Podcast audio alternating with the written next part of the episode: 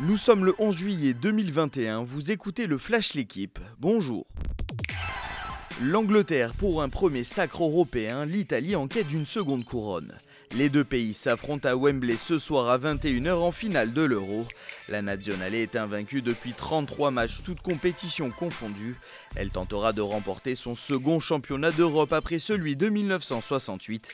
Les Anglais vont eux disputer leur première finale en tournoi majeur depuis leur succès lors du mondial en 1966. Bauke Molema a décroché à Quillan sa troisième victoire de la saison. Le coureur de la Trek Segafredo a remporté la 14e étape du Tour de France.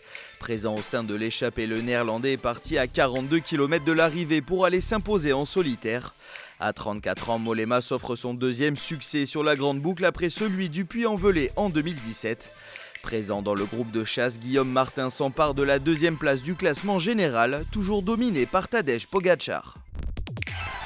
Ashley Barty est devenue la première Australienne à triompher à Wimbledon depuis Yvonne Goulagon il y a 41 ans.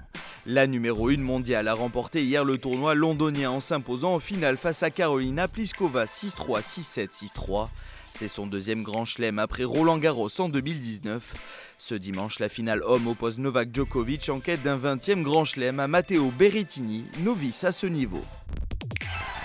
Deuxième défaite d'affilée face à l'Espagne pour l'équipe de France de basket en match de préparation au JO. Les joueurs de Vincent Collet se sont inclinés 87 à 79 face aux Espagnols à l'Accor Hotel Arena. Les Bleus sont tombés sur un Ricky Rubio de gala à hauteur de 23 points, dont 17 dans le Money Time. Juste avant, les Français s'étaient imposés face aux Espagnols 80 à 75. Merci d'avoir suivi le Flash Équipe. Bonne journée.